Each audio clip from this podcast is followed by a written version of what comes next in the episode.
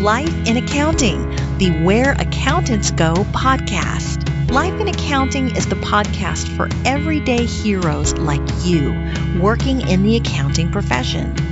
Are you ready to hear from accounting influencers, thought leaders, visionaries, and other professionals leading change in the accounting world?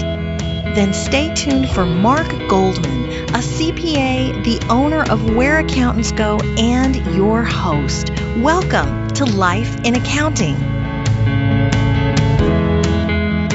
Second most in-demand job, being a CPA. It's the third best job listed by U.S. News and World Report.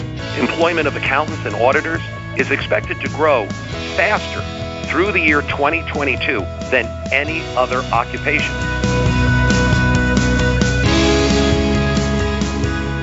Hello everyone, I'm Mark Goldman, the CPA and your host for Life in Accounting, a podcast production of whereaccountantsgo.com. That clip was from Tim Garrity.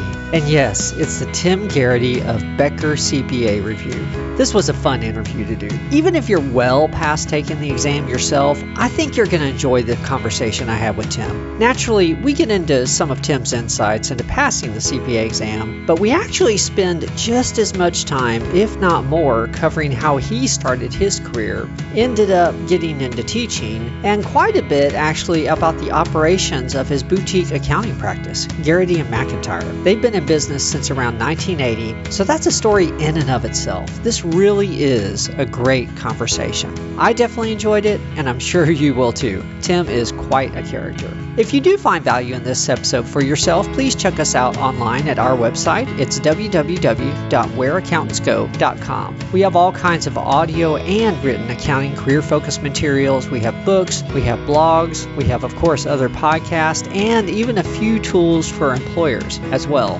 If you're looking to grow your own career, one of the publications you may want to look into is our book, 49 Tips for a Successful Accounting Career. What we've done is we've taken some of the best advice from our 100 or so podcasts, boiled it down into these 49 tips to help you improve on and continue to grow your own accounting career. You can find it on Amazon, of course, and you can find it for immediate shipping on our website at whereaccountantsgo.com. Well, with that, let's go ahead and get started. Here's Tim Garrity. Well, hello, Tim. Welcome to the show. Thank you, Mark. It's a pleasure to be with you here today. I'm excited that we have a chance to interact. Wonderful. Well, for the audience, we have Tim Garrity in New York on the show with us today. And if you recognize Tim's name, that could be for several reasons. But in all likelihood, it's probably because you took the Becker CPA review at some point. Tim's been with Becker since 1980, believe it or not. He's known as the Dean of CPA Review. He's their Editor-in-Chief and also the National Lead Instructor for Becker. Plus, he's been recognized by Accounting Today on the list of the top 100 most influential people in accounting. So definitely a major influencer in our profession. There's a lot more to Tim's story, though, than just the Becker experience, and we're going to hit upon that as well today. So, Tim, I definitely want to cover your story and your history with Becker, but I really do want to make sure we get insight into the rest of your career also. What initially led you to think about pursuing accounting as a possible career in the first place? I guess the best way that I can describe it is, like any other young little child, I did the paper route, I did the snow shoveling, I did the leaf raking, I did the car washing to make money and make ends meet. But pretty quickly I decided I don't like a lot of physical labor. I decided that maybe I would try to do something a little bit different. And as I grew up a little bit more, I started to find that if you used your brain power, you could make as much, if not more, and didn't leave you exhausted at the end of the day. In fact, I recall once when I was in college, I was dating this young lady, and she brought me home to meet her father. And I immediately shook his hand and said, "It's a pleasure to meet you." And as he grabbed my hand, his first comment was, "These are not the hands of a working man." And I proudly said to him, "No, these are the hands of a thinking man." And he laughed, and we got along for a while. So I thought to myself, this is the path for me. Well, when I first started college, I thought, well, I'm going to go to law school. Everybody goes to law school. That's where everybody wanted to be. And I had a chance to meet with a family friend who happened to be a judge here in the New York, New Jersey area. And he told me, political science majors are a dime a dozen. Either get into computers or get into accounting. And I took his advice. And while computers interested me, accounting literally lit me up. I just loved the whole idea of understanding the language of business. So that's really what started and motivated me. Now, eventually, of course, I did pursue other avenues as well, but that was the initial reason why I decided to get into the field of accounting.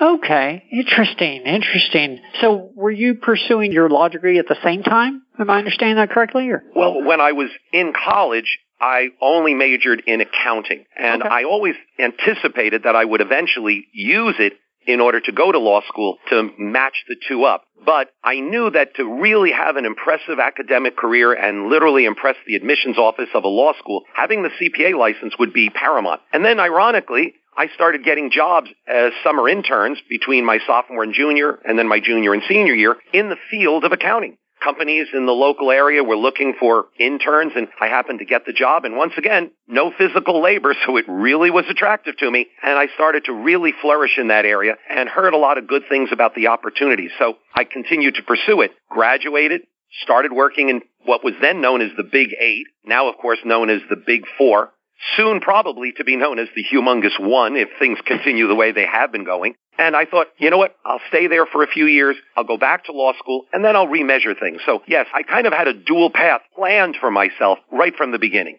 Okay. I just have to ask, that first job, tax, audit, something different? What were you doing? Well, my very first professional job was working in the summer for two companies that were merging. You may remember a company called Singer, as in Singer Sewing Machines. They had gotten into and dabbled with the idea of computers, weren't very successful.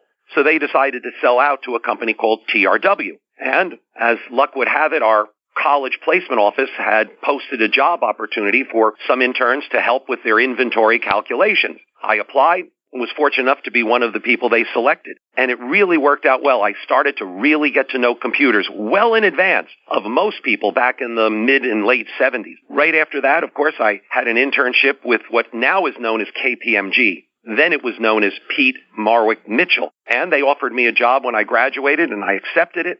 And then what happened was kind of interesting. In my state, you are not allowed to sit for the exam until after you graduated. So I couldn't sit for the exam until November. I put in the time, was successful in passing all four parts, and apparently the reputation got out pretty quickly in my office that my notes were like gold, because I had used analogies and I had made extra notes on the side, and people started using them. And I started realizing, hey, I'm pretty good at this stuff. So it also helped encourage me to possibly consider alternative courses in the future. Interesting. Now, you know I have to ask this. Did you take a review course? Yes, I did. And, of course, the course was the Becker CPA Review course. It was at the time pretty much the only course that everyone knew about, and, you know, firms were talking about it. Unfortunately, back in those days, I had to shell out the money myself. They didn't reimburse like they do today, but I never regret the investment I made to pass the CPA exam. Wonderful. Now, for the audience, I did not know about Becker back then, so honestly, I wasn't sure where we were going to go with that question, but I couldn't resist. So take us through your career from those first couple jobs to starting your own practice, just, you know, whatever the high points are. Sure. One of the things was I decided when I was going to major in accounting, one of the things I looked at was my dad, who happened to be in law enforcement, always used to joke and say, there are only three jobs that are guaranteed in a depression: police, bartenders, and accountants. Well, I knew that he was police, and I didn't really have that interest in going into law enforcement that way. Bartender, I had done that in college, and I realized you live on tips, and it's not all that lucrative long term. So the accounting, of course, applied. The JD, well, the law degree was because we had family members who were lawyers. And, of course, I also noted one other thing.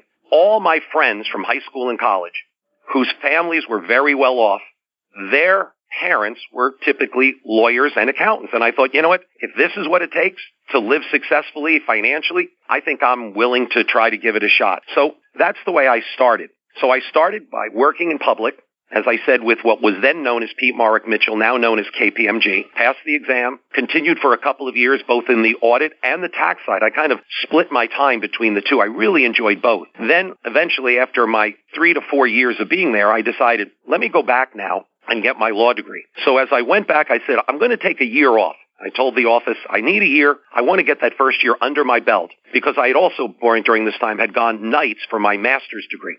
So I said, just give me the 1 year so I can balance things out and I'll be back. Well, before I even started, I got a phone call from a local college professor who said to me that one of their teachers had suffered a heart attack and wasn't going to be able to teach the fall semester. And he said, we've heard a little bit about you. We know that you've already got a CPA. You've already got a master's degree. Any chance you can possibly fill in and be a teacher for us? Here I was, like 25 years old, and I was like, yeah, but here's my class schedule at law school, and I don't have any control over it. They mandate what classes you take, and you have no choice. And they said, we'll work around that. So the next thing I knew, here I was going to law school full-time, and I was a full-time college professor. From there, all of a sudden, I had a couple of friends who needed help in being entrepreneurs themselves. So I started doing some tax returns on the side, helped them by doing some bank reconciliations, do payroll tax returns, etc. And then fast forward a little bit further, apparently I did a good job at the university because one of their students made a recommendation to their professor who was running a CPA review course that I may be a good addition to their staff. And lo and behold, before too long, while I was still in law school, I was literally a full-time professor, and I started teaching CPA review, and I had a very, very modest little side CPA practice going. So all of a sudden, I found myself graduating, and I was making 3 times the amount that I had back in public accounting, and I was my own boss. And I made the decision, you know what? I think I'm going to give this a shot. I'm going to try to stay on my own if I can, and hopefully it'll be successful. And if not, well, I'll reassess at some future point in time. So that's how it all started. Interesting. Were you teaching for Becker at that point? Well, I actually met a gentleman by the name of Dr. Ivan Fox, who wrote the most used business law book in the nation. Mm-hmm. And we got started together as in a course, and we became very, very successful. And inevitably, the parent company of Becker, which is now known as Adtalem, had bought Becker, and then they came to me and offered me a position, so I joined them. Interesting. Okay. Now, you've been teaching Becker for such a long time, and I know a couple of people in our local market, I'm down in Texas, that taught for a while and really enjoyed it, but, you know, eventually moved on to other things. What's kept you doing it this long? Obviously, you find joy in the work, so what do you enjoy about it so much? I love knowledge. It's one of my favorite pastimes is reading, learning, exploring, and advancing my own career, and I loved the idea of then learning to explain that to other people. I've always had that, whether it was in sports and explaining how a play worked after practice to the younger people. When I was in high school, when you were a junior, you had to mentor the freshmen, and then you continued to mentor them when you were a senior. So I got to know kids and work with them and explain why plays were done, why your position did this or that, etc. So I was really used to that. And then, of course, in college, I was part of a fraternity, and we were always trying to help each other pass the various tests. And I seemed to grasp things and had an unusual way of explaining them. It seemed to work for most people. So I really enjoyed that. And of course, as you have success in something, you usually gravitate to want to do it even more. So that was probably part of the reason why I did it. And then, of course, when the acquisition, they acquired my company, Fox Garrity. And I remember the people at Adtalem telling me this was going to be small fish eating large fish, where I was going to take over and be the editor-in-chief, and I would have the opportunity to write the new textbooks, and work with some of the most exciting people in the industry, people who only some of the old-timers like myself would recognize these names. But I got to work with the Newt Becker.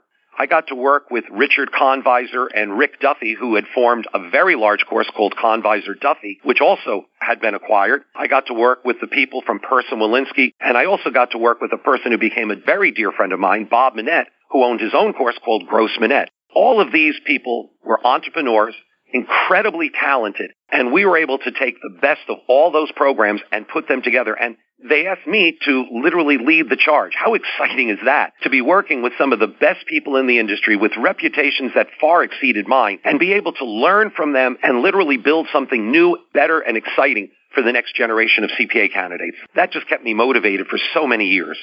Wow. And at the same time, you were operating your accounting practice? Yeah, I had started it, and unfortunately, it was too lucrative to want to give up. One of the things that was a little bit of a sticking point when I was being acquired by the former Adtalem group was, they said, well, you serve two Caesars. And I was able to convince them that they actually had a tremendous amount of synergies. I said, first of all, I really have to know the material and the new accounting and auditing and tax rules in order to serve my clients. And then in serving my clients, I learn how these get implemented, how the industry uses them, What are the learning key points that have to be taught to these companies? And then I can bring those stories and examples back into the classroom. And I think that's been one of the positive things that I've been able to do is people always tell me, not only do you teach this stuff, but then you give it real world examples that I can latch onto and I can hold onto. And I think that's something that's so important is to have that fundamental understanding of how does it apply to the workforce and how are you going to use it? Yeah, that makes a lot of sense. Tell us about your firm now. I'm curious because I don't know anything about Garrity and McIntyre other than, the name. I'm assuming there's at least one other partner there. There's one other partner. We have about 14 people working here. It's not a monstrous firm. Of course, when you're not large, you always call yourself a boutique organization. So I'm going to use that term. I guess it's the proper term to use. But we do serve a lot of very exciting corporations. Part of that reason is because I go to many, many of the Fortune 100 companies and I do CPE on a regular basis. CPE, by the way, is continuing professional education. And since I'm doing CPE, often controllers, CFOs, directors of accounting policy will approach me afterwards and say, hey, I understand you also have an accounting practice.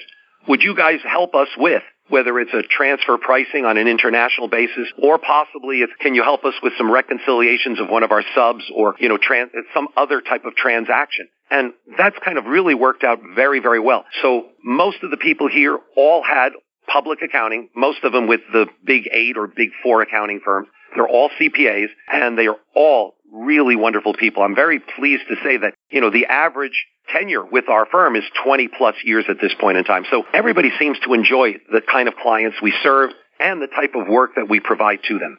Okay.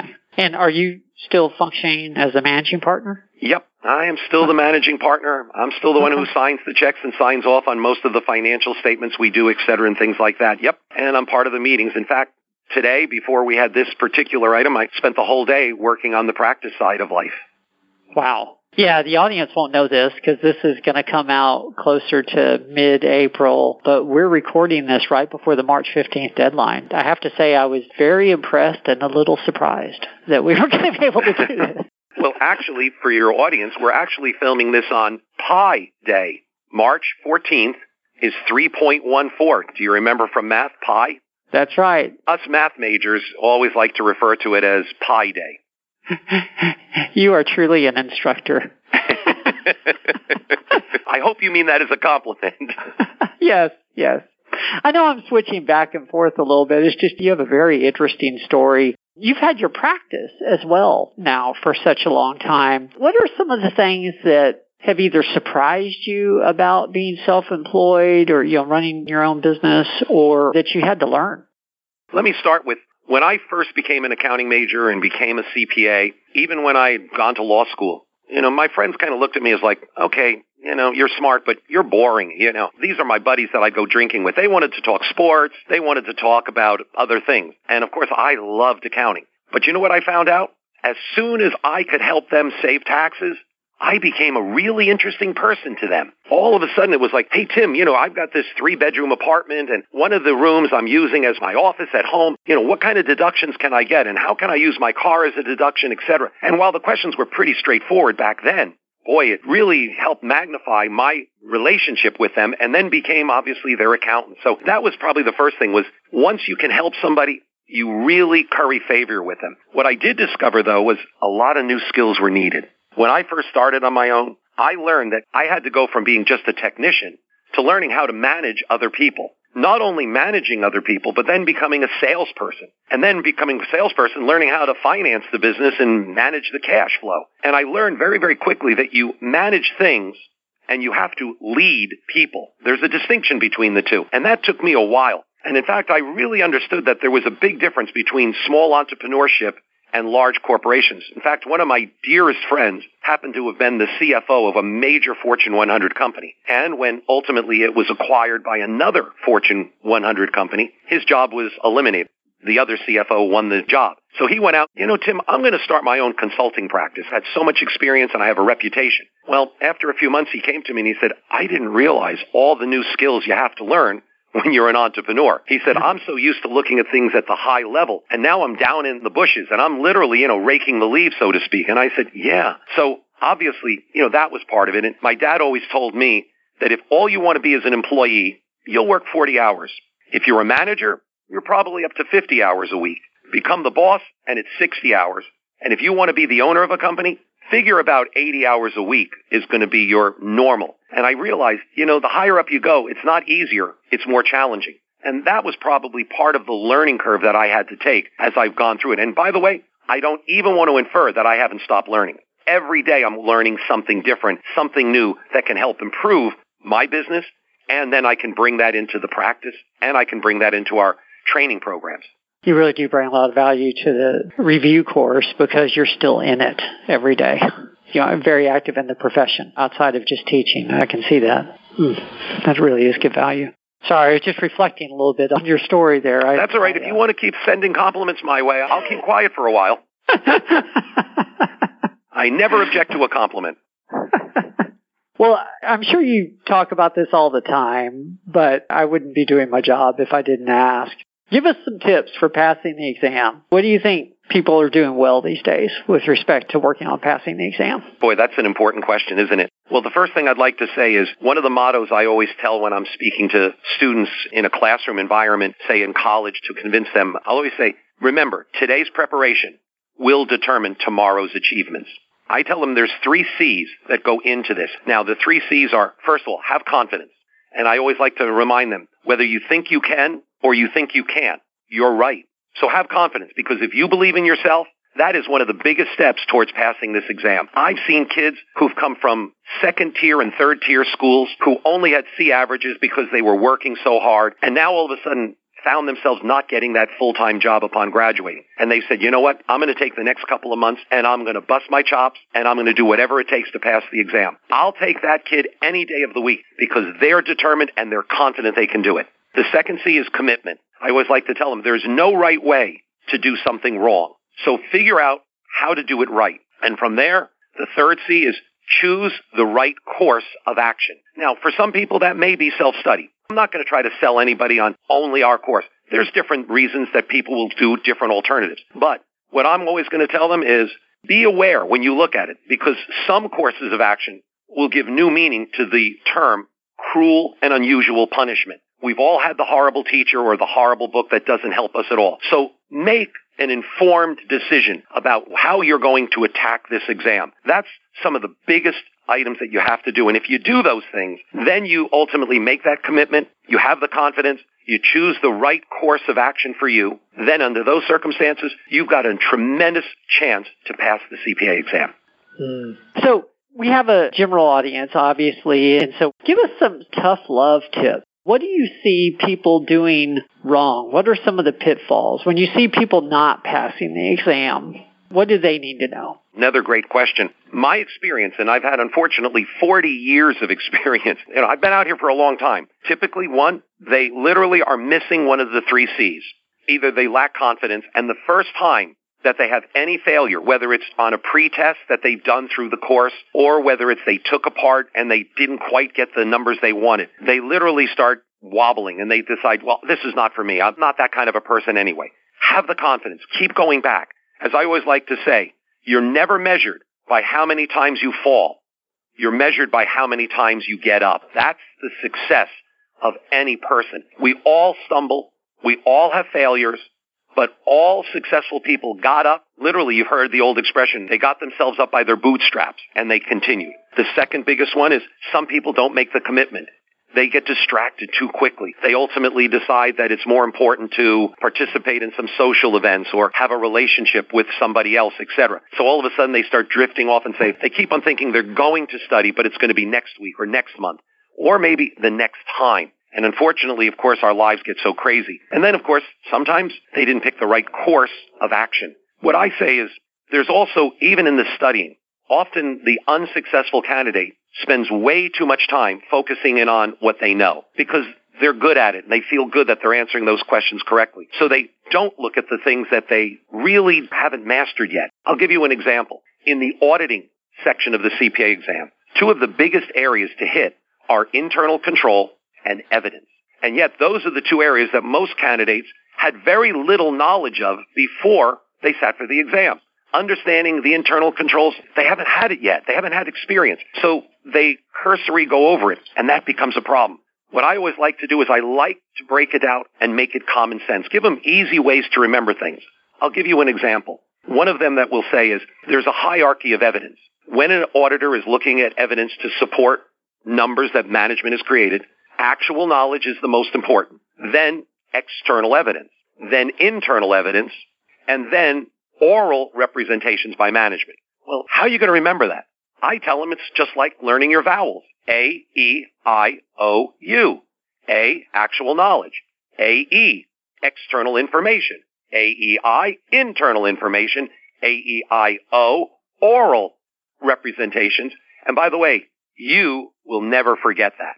So all of a sudden they go, you know, it's corny, but when I went to the exam, I heard your voice. And I literally, when they asked this one question, which one of these evidence is the most useful in supporting, I looked for the one that was actual knowledge. And when I didn't see that, then I went to external. It made it a lot easier for them to be able to grasp on. Those are the kind of things that just, they're quirky, but they're the way my mind thinks. And I've been able to bring those in and help students learn that. And our whole course is built on those kind of memory tools and the ability to analyze those things, which, of course, is so critical for today's CPA exam candidates.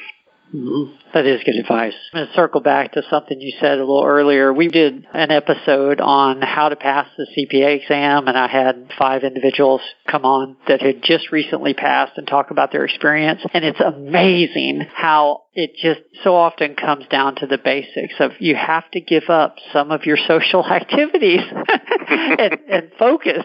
You have to put in the effort. You know, it doesn't matter how much time goes by. Just some of those basics never change. No, they really don't. I always tell people that there's 4 parts to the exam.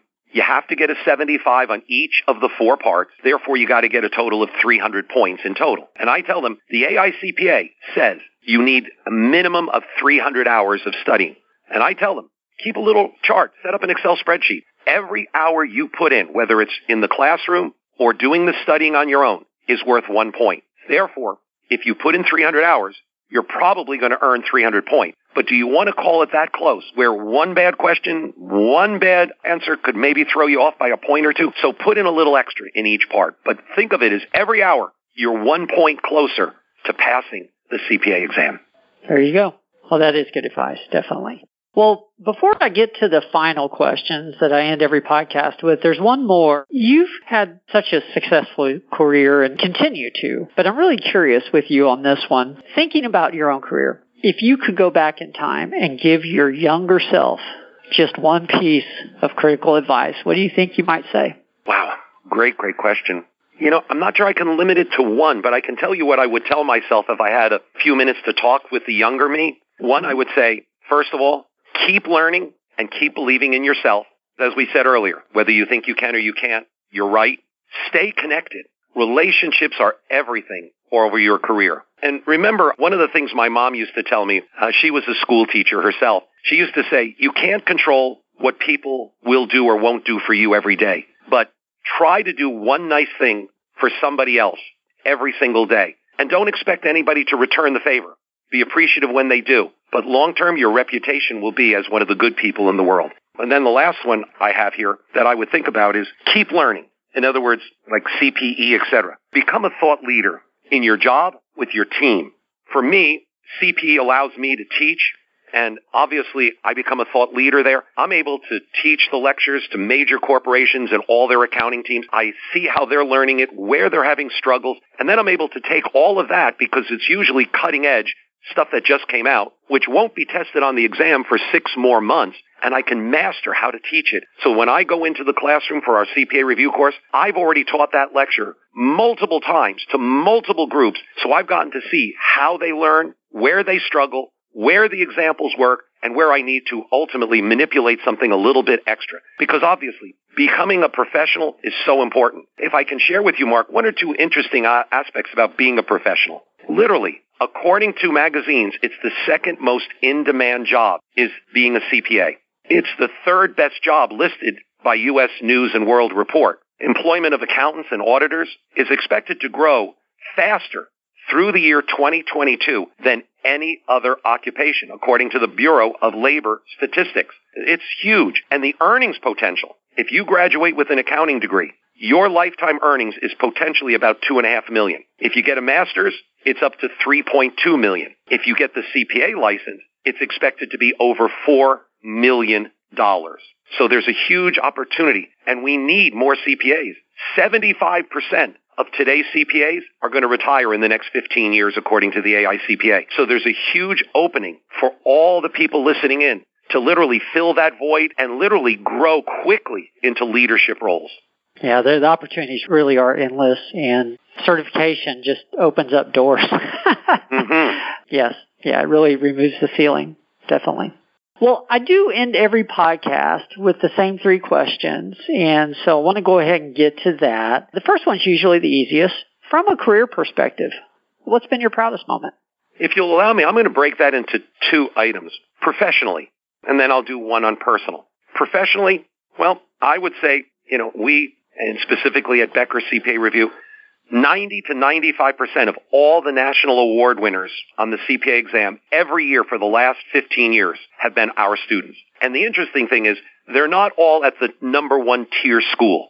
When we look to see, what schools they went to, these are little schools in the Midwest, little schools down south, little schools out west, etc. But they literally made the commitment, they had the confidence, and they chose the right course of action to pass. So that's one of the most important things that I feel. We obviously claim that we have the highest documented passing rate, and I think this goes right along with it. Being asked to present CPE at some of the major corporations has been an incredibly flattering and honor for me. In fact, I actually do training. I do CPE training in the ethics area for the FASB themselves, the Financial Accounting Standards Board. Can you imagine standing in front of our rulemaking body and actually having them listening to me? I mean, I'm flattered by that particular circumstance. And of course, as you mentioned, having been recognized as one of the top 100 most influential people in our field was a great, great honor that Accounting Today presented. From a personal point of view, it's really the same kind of thing. I'm so honored by the fact that I have been recognized by various groups with various honors. And it's always nice. Everyone would agree that to be recognized in your field. And, it warms your heart. It makes me proud to be in the profession and to see all these young people aspiring to move up the ranks as well. Thank you. I like the way you expanded on that. Well, second one, tell us about a mistake you've made and what you learned from it, of course, because that's what we're really going for. But the bigger, the better. Don't hold back. Okay. Can I break that into two, personal and on the business side as well? Sure. Okay. Sure. On the business side, one of the things that I've probably had to learn the hard way is choosing less expensive alternatives is not in your own long-term best interest. Whether it was hiring people and I could hire somebody at X dollars or I could hire this alternative candidate for my company or for anything else at a lower price or in the technology field. At first when I came to Becker, I always wanted to be cost conscious and make sure we stayed within budgets. Eventually, I burst out of budgets whenever it was necessary, and I always felt comfortable arguing, this is a better product, better technology, these are better people. We need to bring in the best. And there's no substitute that because you get what you pay for. So learning that don't be so price sensitive. Literally make the choice that's going to be for the long term. That's probably the biggest business one. On a personal level, I'm going to go a little bit more corny on you. Probably the thing that I always regret having done. And to this day, my wife rolls her eyes whenever I mention this to anyone. I was in Boy Scouts as a child, and I was working my way up to what the highest rank, which is known as the Eagle Scout. And in fact, I had been selected to go to Philmont, New Mexico, which is where the big scout training is done during the summers. And I was in 8th grade, and I took a train all the way from the New York area to Chicago, and then from Chicago all the way down to Philmont, New Mexico, and spent a whole summer in what they called their JLIT, their Junior Leadership Instruction Training Program. Whole summer, I was fully committed to becoming an Eagle Scout, and I was working through the honor ranks, the Star and the Life. Well, I was also a fairly good athlete, and in my sophomore year in high school, I got a chance to play on the varsity of our football team, which was a state power, and I was allowed to leave our Tuesday practice early at 5 o'clock so that I could shower and I could get to my Boy Scout meeting. And some of the seniors on the team, remember, I was a sophomore, started teasing me, like, really? Boy Scouts? And they were making a little bit of fun of me, and, I wanted to impress them. And I made one of the most foolish decisions for me at the time. I gave up Boy Scouts. I stopped following my dream of becoming an Eagle Scout. And to this day, I always sit there and say, boy, that's one of those things that I really made a mistake on. I didn't follow my dream. I let a short-term goal literally wipe out a long-term ambition that I had. And I still regret it to this day. And my wife will roll her eyes. My kids will sit there and go, really, Dad? But Whenever I see a candidate who shows me their resume and I see on their Eagle Scout, I'm so impressed by them because I know they took the time, the years, the commitment. Similar to the CPA exam. They were confident they could do it. They made the commitment, and they didn't stray from their course of action. I'm glad you shared that. You said it's corny, but it's really a story about giving in to peer pressure, and we all experience that no matter how old we are. You know, that's not just a youth item. So thank you. Thank you very much. That's a good one. Well, last question, and then we'll go ahead and close it down. What's the best piece of advice that you have ever received? You asked some very good questions there, Mark. I'm going to cheat again. Can I give you two thoughts that jump to my head right away? I would be disappointed if we didn't get at least two here. Hard to limit me, huh? Is that what you're saying? One of the first ones was, my dad always said, whenever you have to make an important decision, ask which option draws you closer to your long-term goals. And I've always found that to be a great decision maker for me. You know, you have option A and option B. Where do you want to be 10 years from now? In fact, I can remember one story I'll share with you. I was working in public, and I was a senior going to be a manager very, very shortly. And the president of this company came up to me. I was all of, like I said, 25 years old. And he came up to me and said, Tim, you know, do you have a minute? And I walked into his office fearful, thinking maybe I had done something wrong and he was going to, you know, chew me out. Instead, he told me, you know, he really liked me, respected me, and he was hoping that I would be interested in maybe joining his company, leaving public and joining his company. I told him I was flattered. And he said, oh, by the way, I want you to take your car, which, by the way, was a beat-up 10-year-old jalopy of a car. And he said, I want you to park it in the back lot. And he threw some keys at me and he said, I want you to take this car because this will be your company car. I'm like, well, he walked me down. And it was a brand new Corvette, 25, a Corvette. And he said, take it home over the weekend, think about it, and we'll talk on Monday. All right. I drove it home. And I remember getting home and I drove to my parents' house. And my father looked as he saw this Corvette, brand new one, pulling up into the driveway for a 25-year-old. And he said, what the heck? I don't think the word heck was what he used, but what the heck did you do? And I said, Dad, I got to talk to you. And I said, this guy, blah, blah, blah. And I explained the whole situation. And he looked at me and he said, is that where you want to be in 10 years? I got so mad because I understood what he was saying. It's nice to have a cool car right now, but is that really the thing that's going to motivate you and keep you motivated? Is this where you want to be? And I realized, no, I wanted to grow in the firm. I wanted to grow, and I wanted to have a much more successful practice. So I ultimately turned it down. But I remember that advice, and I have followed it my whole life. The second one, this is one from my mother's side of the advice.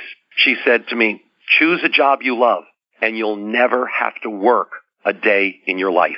And you know what? She's been right. I've been so fortunate to be able to work in an area that I love. Teaching, accounting, working with people, helping people. And boy, my wife jokes, she says, you get out of bed every day and it's like, yippee, you're ready to go to work, rather than, oh my gosh, I'm tired. Why do I have to work today? And you know, to that extent, I would share with your audience, choice, not chance, is going to be the determiner of your destiny. So choose that job you love.